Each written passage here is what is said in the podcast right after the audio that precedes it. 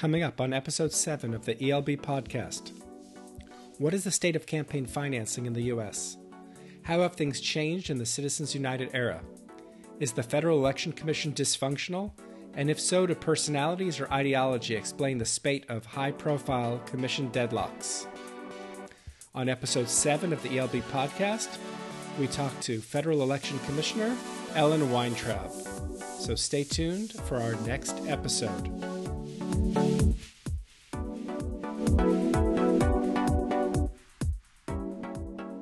Welcome to the ELB podcast. I'm Rick Hasen of UC Irvine School of Law and the Election Law blog.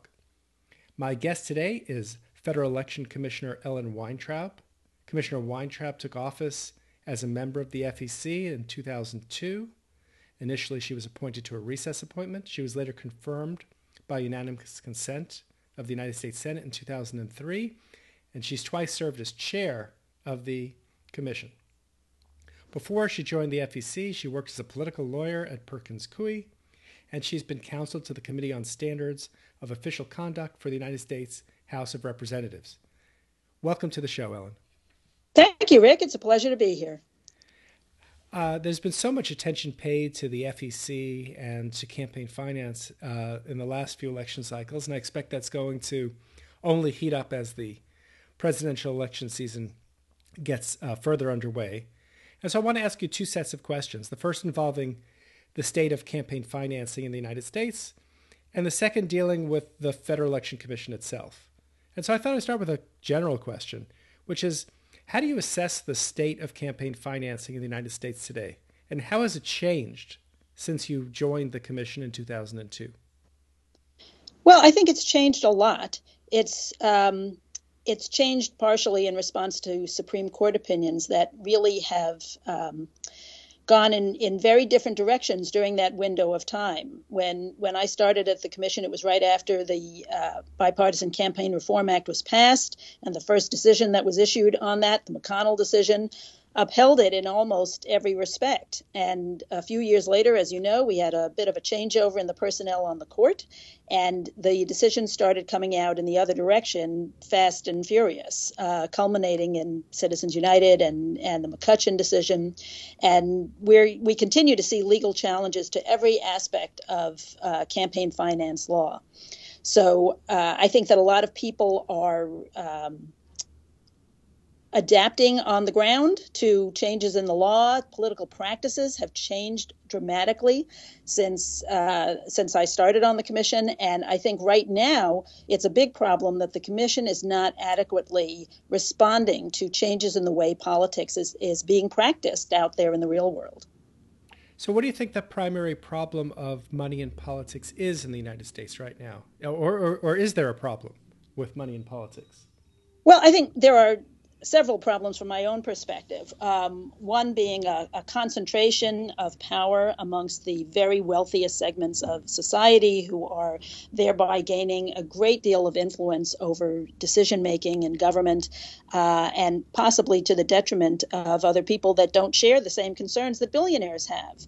I think we're also seeing a denigration of what used to be a very transparent system of money in politics, and it's getting less and less so as as time goes on. And i think that's a problem because i think it makes it harder for people to make fair decisions about the information that they're getting when they don't know where it's coming from. I think a lot of people respond um, uh, are, are frustrated by the negativity on the airwaves and the advertising.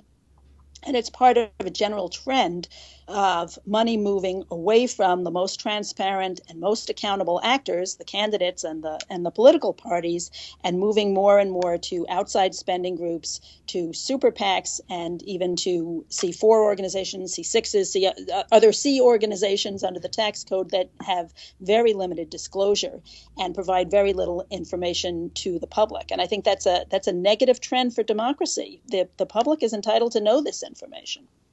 I want to come back to the C4 question in a second, but I think one thing I did not hear you say, and, and, correct me if I'm wrong, is I didn't hear you say corruption. And the Supreme Court has talked about corruption and the appearance of corruption as the key questions or the key government interests that could justify some, but not all, campaign finance limits.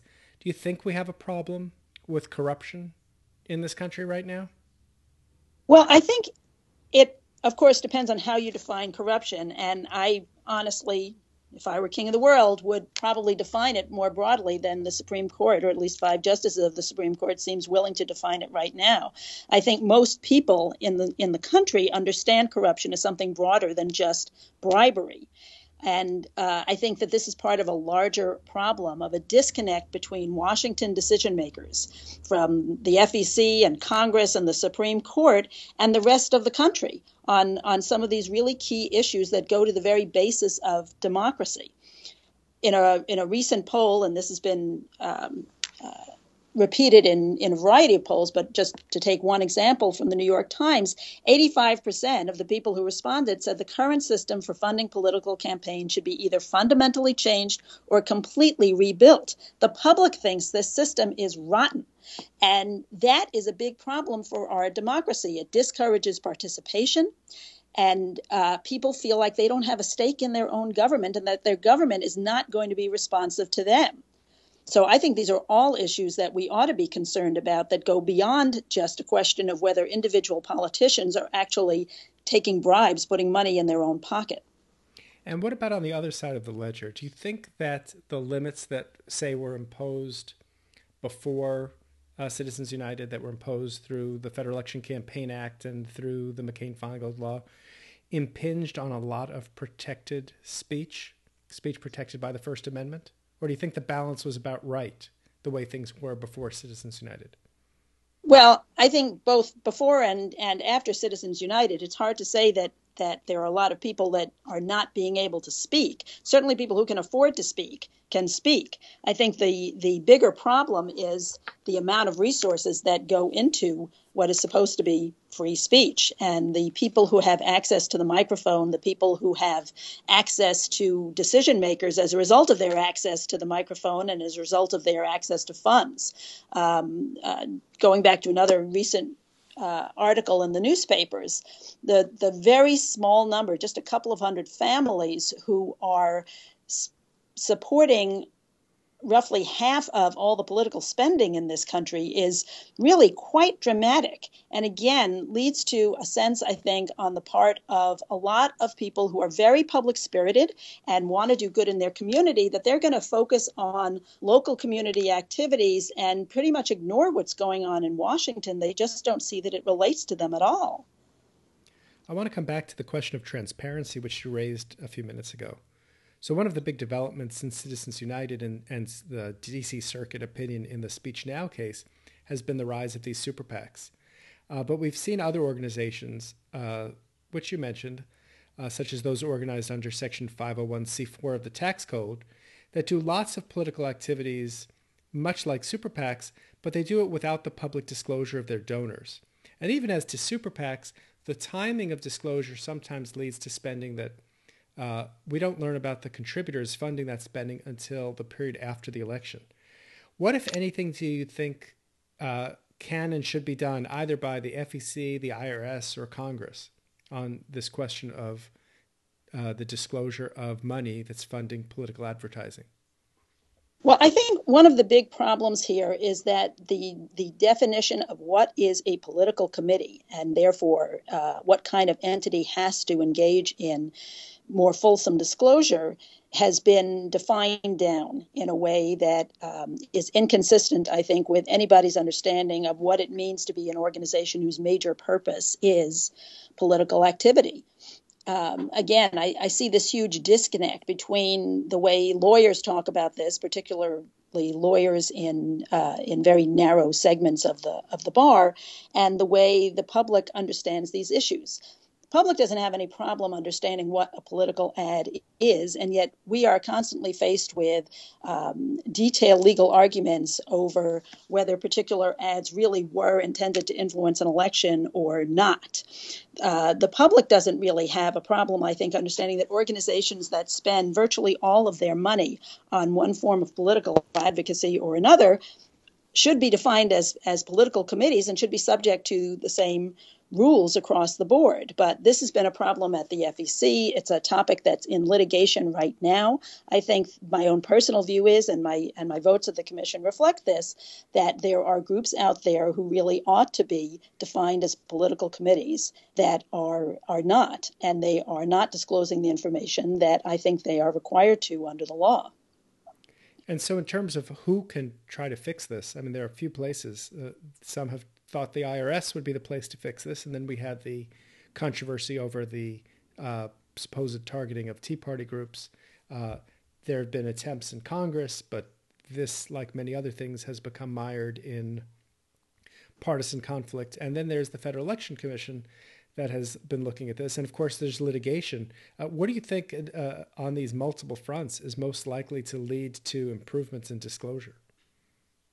Well, I think any one of those uh, actors in Washington could play a really positive role in improving disclosure, but I like to keep it close to home. I see that uh, what we could do. We are faced with complaints on a on a regular basis as to um, uh, people out there see groups operating in the political sphere, and they say, "Sure looks like a political committee to me," and they file complaints. And we have a couple of problems with that.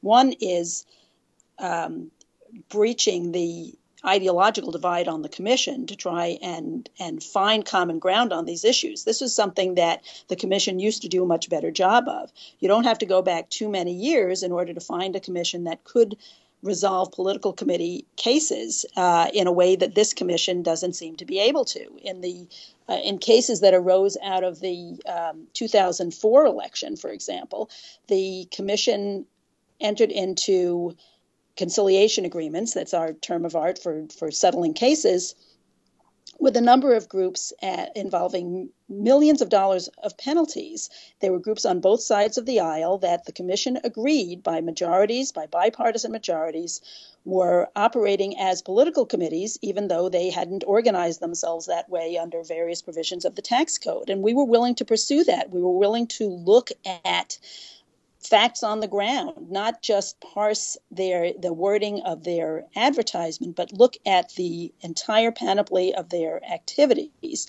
and make reasonable decisions about what it what it means to have the major purpose of political activity under the law. And we can't seem to get there anymore. We can't we can't find the consensus as to what the standard ought to be.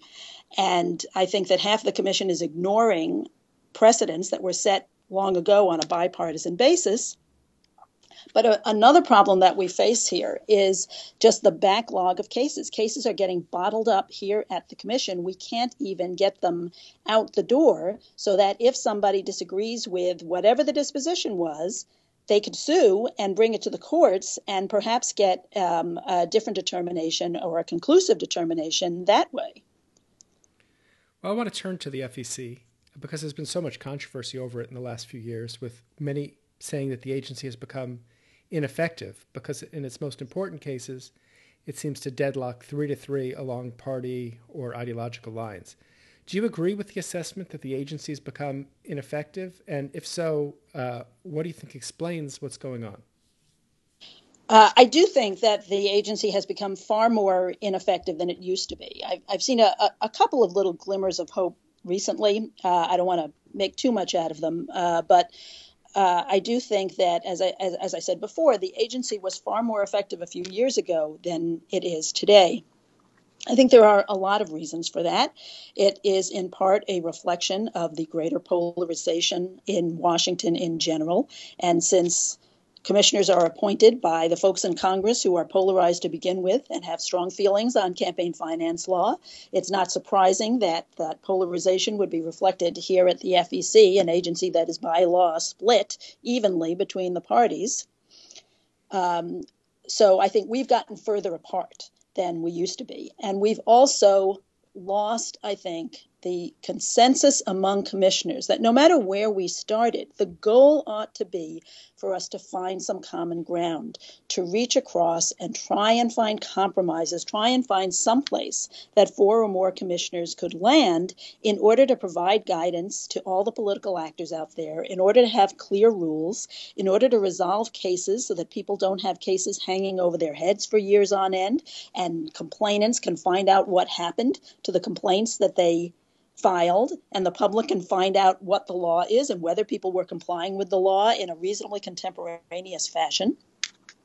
I think that one problem is that half the commission is um, uh, has adopted a strategy that they only vote together. Uh, it's very, very rare to find any votes where where one or more Republican commissioners disagrees with their colleagues.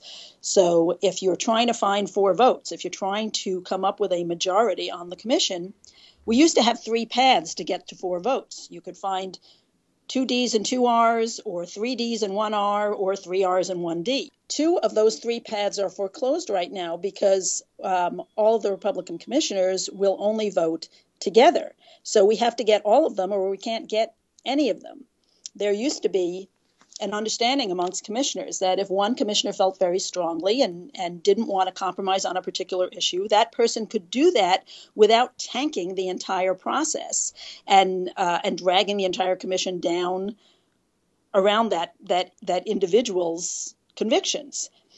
But now if one commissioner feels really strongly on the other side, that person is likely to be driving the train on the other side. So not only do I have to get all three of them, but I have to negotiate with the person who is likely to be the furthest away from my initial starting position. And that makes it much, much harder to get to four votes.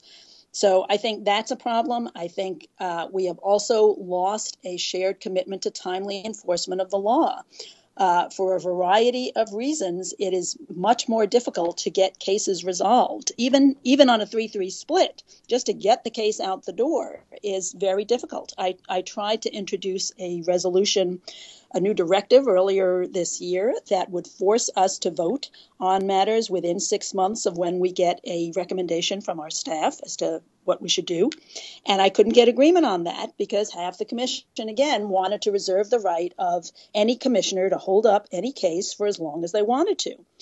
And that uh, just disserves the public but also even the people that get complaints filed against them, the political class. It's no good for them to have these things hanging over their heads, and yet we cannot get a commitment to work harder to resolve this, these cases. We've got a backlog of over 60 cases right now, cases sitting on commissioners' desks waiting for commissioners to vote. And we and we can't get resolution of them because at every stage of the process there is just this slow walking of procedural steps uh, that drags it all out we can't even get agreement on how often we should meet.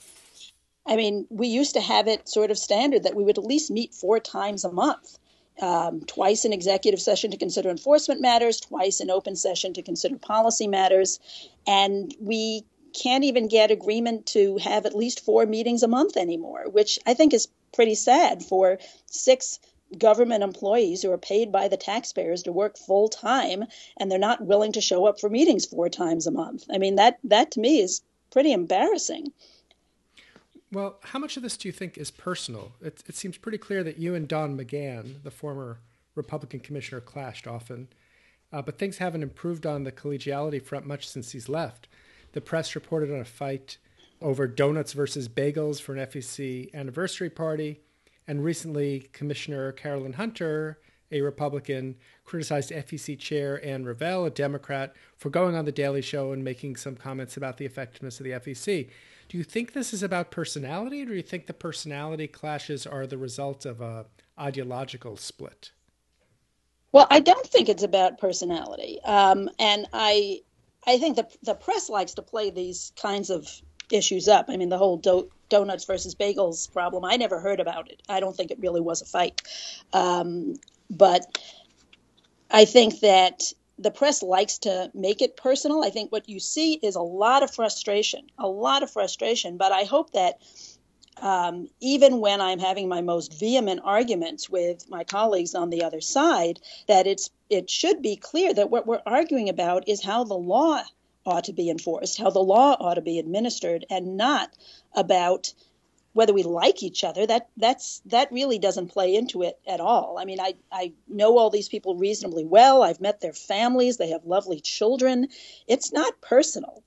It's it's all about a on my on on my side i can only speak for myself but uh, i feel a great sense of frustration with the fact that i can't get agreement and commitment to move the cases more quickly. I can't get agreement to issue regulations. I, I can't get agreements for us to be proactive when we see that there is confusion out there about the law. We should proactively take up these issues and, and issue better guidance.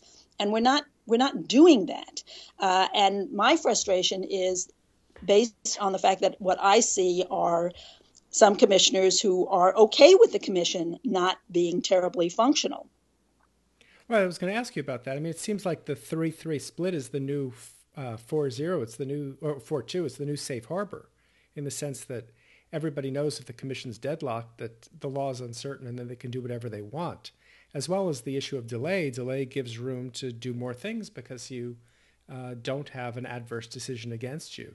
And I'm wondering if that is sort of a deliberate strategy on the part of Republican commissioners who might be ideologically opposed to some of the mission of the FEC itself. Well, I'm not going to try and get into the heads of any of my colleagues. I could I could speculate, but um, uh, but I I won't. Um, I I do think that there is concrete evidence based on how people vote and how people act and what they're willing to commit to do as to whether they're interested in really seeing this agency being a, a vibrant, helpful government agency, as opposed to just sitting by and letting the law erode. And I think that, that you raise an important point that the delay also uh, contributes to the erosion of the law because people look around and see what other folks are doing. And every every cycle, there's somebody out there who is doing something that other people look at and say, "Whoa, I didn't think that was legal." And if nothing happens, either because we deadlock or because they, we're sitting on the cases for too long, then the conventional wisdom out there becomes, oh, it's okay because nothing happened when that other guy did it. And that becomes the new normal. That becomes the new baseline in the next cycle. What was outrageous last time becomes the baseline now. And then um, the aggressive players out there will find even more outrageous things to do. And before you know it, the law is pretty much in tatters. I want to ask, also ask you about the staff at the FEC because there was a recent survey of satisfaction among staff at government agencies, and FEC staff satisfaction was near the bottom of the list. Do you think that's a spillover from the fact that the commissioners are deadlocking on these important questions and that there's there is lack of uh, cross party agreement on things?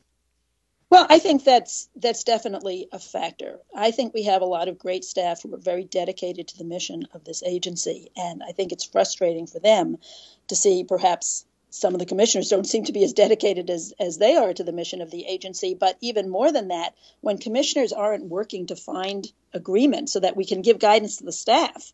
I mean, I was talking about giving guidance to the to the public and to the political actors out there, but we also need to give guidance to our own staff. And it's very hard for them when they can't get clear guidance from their bosses as to how they're supposed to go about doing their job. So um, I, I completely understand how frustrating that must be for the people who work here and, and really believe and understand how important the work of this agency is. If you could wave a magic wand and remake the FEC in, in, in a, whatever form you thought would be the most effective as a regulator of federal uh, campaign finance law, what would the agency look like? How would it be different than it is today? I think that you know, a lot of people have talked about the three-three structure and um, have offered various proposals for how to how to break that um, that gridlock. Of course, I could I, if the problem were just that we don't agree and there's three three. I could i could solve the problem of gridlock single-handedly by simply voting with the republicans on every case and there wouldn't be any more gridlock. I don't think the law would be very good but there certainly wouldn't be gridlock. So i don't think gridlock alone is the um, is the biggest problem over here. And any other method of besides 3-3 of deciding things would raise the issue of well who gets to be the tiebreaker.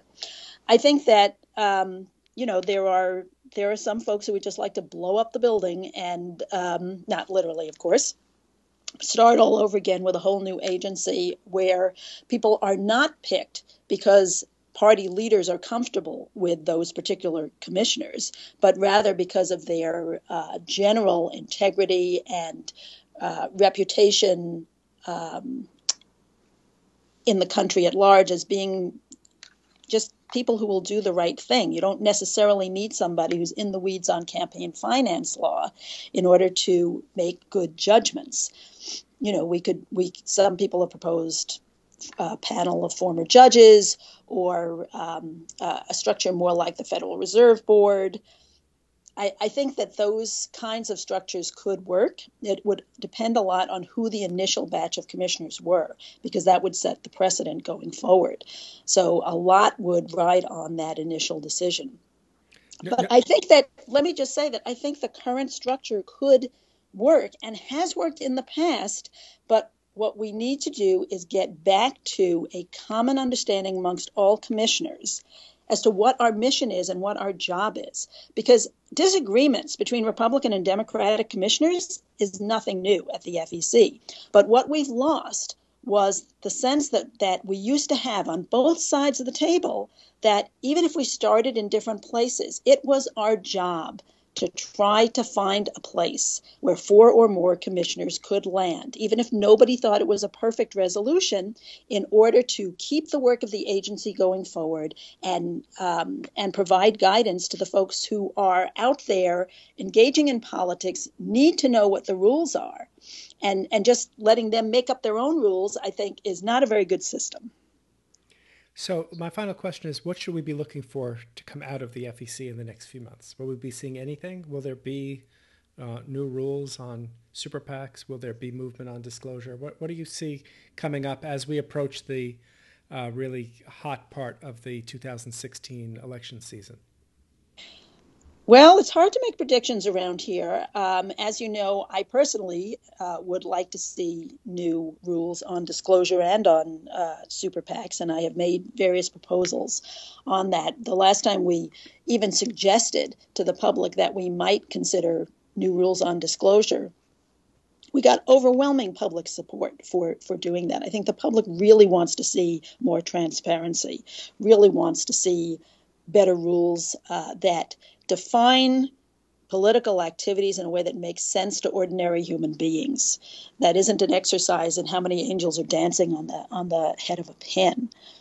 Uh, that um, enforce, they'd like to see an agency that enforces coordination rules according to what a common sense understanding of the word coordination means and doesn't try to pretend that things are independent when anybody looking at it would say, well, obviously these groups are, are working hand in glove.